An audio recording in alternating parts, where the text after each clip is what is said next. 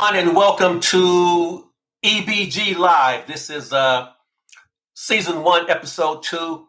My name is Eric Bailey, uh, and I am bringing you a uh, Wednesday midweek uh, live. And of course, this show is all about hot topics, leadership, wealth, wellness, motivation, and of course, uh, bringing you all the things that you possibly could need uh, in order to have a fantastic and prosperous week. I want to talk about um, I want to talk about the importance of teachers.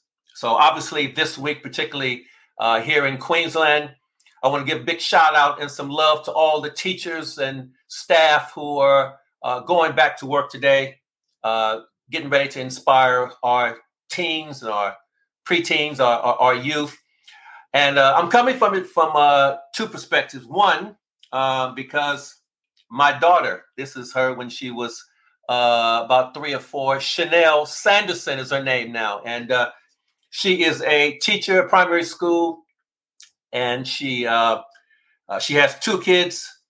Um, she's a fantastic individual.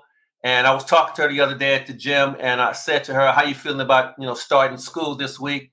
And she said, Dad, uh, as much as I am excited and I'm re- ready to go back, I don't feel like I really had a holiday. And uh, and reason being is because she had her uh, in-laws over from Scotland for two months. Plus, she has two kids. Plus, she has two dogs.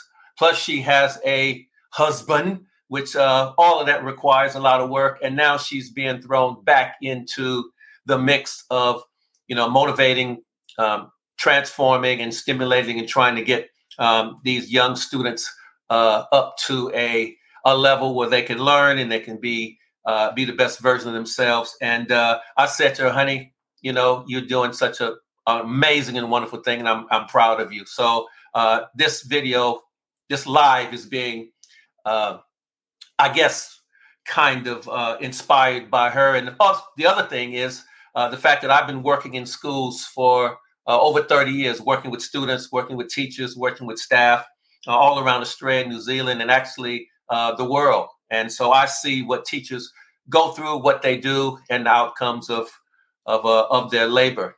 And I'm only here today because uh, when I was 16 years of age, uh, a little short white guy in South Central Los Angeles said to me, "Listen, what would you like to do in your life? And I said, well, one of the main things I'd like to do is to maybe get out of the hood, get out of poverty, and one day be able to help my parents. And he said to me, well, the only way you're going to do that is you got to dedicate yourself. And I said, well, you know, I'll do my best. And he said, listen, I'll meet you 100% right in the middle. I will go as hard as I need to go to match your intensity. And he said, if it means me driving you home from school uh, after basketball practice, if it means me tutoring you on the weekends, if it means me helping you with your homework, I'm going to help you graduate. And because of that one man, I was able to uh, go on to college, go on to play basketball, and be here in Australia for uh, over 30 years. So thank you so much, John Nucio, for your influence and your patience. And this is what this uh, this session is all about, and it's all about uh, me giving you three tips particularly you teachers, of how to make sure in 2024 you are working at your highest, highest, highest level. So the first one uh, I want to talk about is establish healthy boundaries.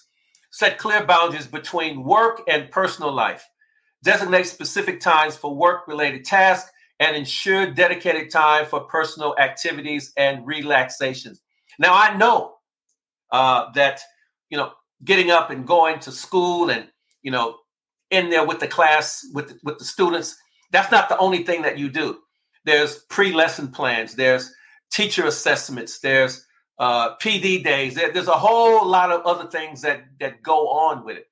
But at all possible try to establish those really really healthy boundaries where you can actually say no to some things that uh, potentially aren't in your sweet spot or potentially the things that might drive you to the point of additional stress.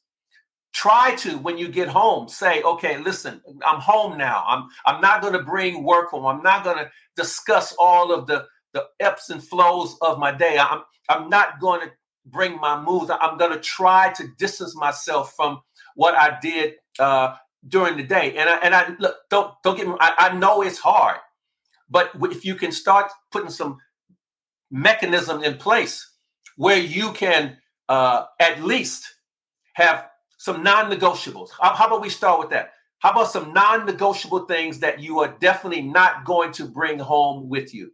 And I think once you start doing it, you get into a routine. And of course, at work, same thing. You know, you might have some stuff that you're doing, and some other teacher or some other staff member or student might want to bring you in and get you to do that or or or try to get you involved in something else that maybe that that can be done by something else. So um, everything I'm saying to you, I, I, know that there's going to be some some gray areas, but these are some of the things at least keep uh, at the forefront of your mind. The next one, prioritize self care. Uh, incorporate self regular self care practices into your routine, such as exercise, medication, hobbies that bring joy and relaxation to support overall well being and sleep.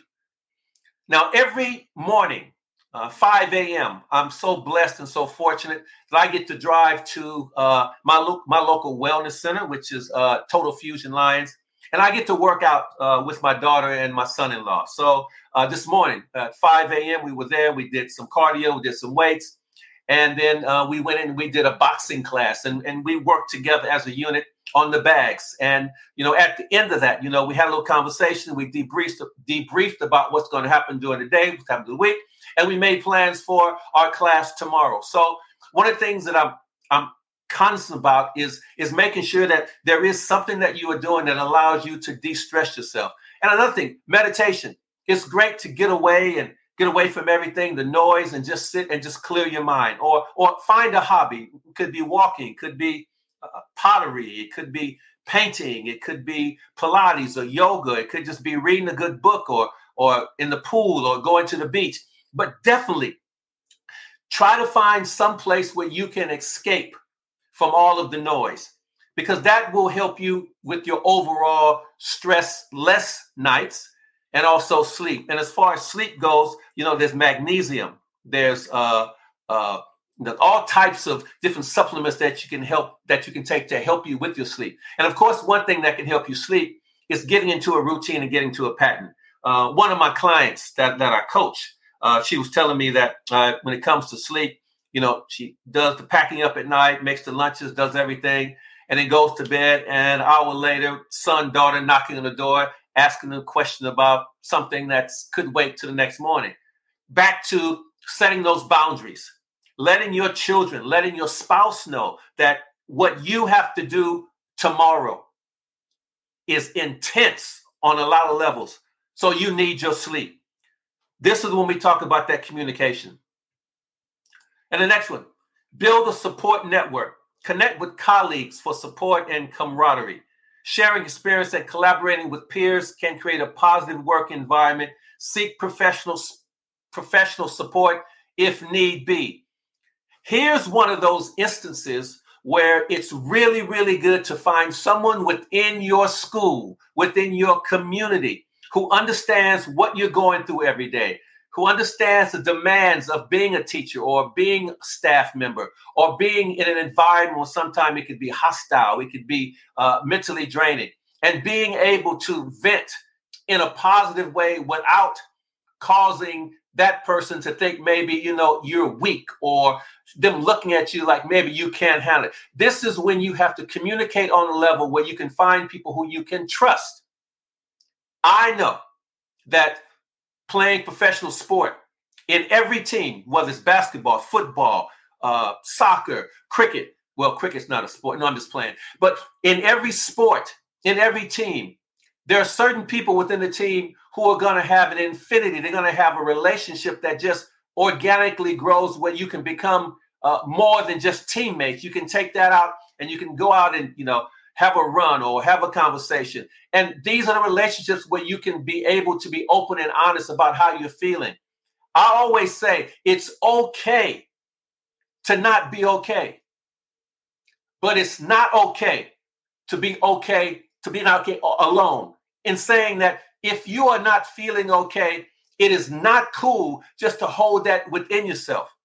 If you're feeling angst, if you're feeling like you're not operating at a high level, if you're feeling like you need help, trust me, strong is being able to admit and go and ask for help. In 2024, there are going to be so many things that are going to come your way, so many challenges, so many ups and downs. And the one thing that you want to do is to be able to control the things that you can control. Here are th- three things that you can control. Number one, you can control your healthy boundaries. You can control your self care. And you can control the network that you have to support yourself. My lives are designated to give content. My lives are designated to give meaningful information that can help anyone overcome some of the challenges that they may have in their life. If at any stage you have a question, you have a comment, just private message me, email me, let me know, and I will definitely hit you back. Have a fantastic week. And once again, for all you teachers who are starting today, mad love for you. Shout outs to all of you.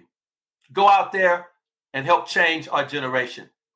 You are inspiring, and I don't believe that there's anyone better at making our society and our community a better place than you.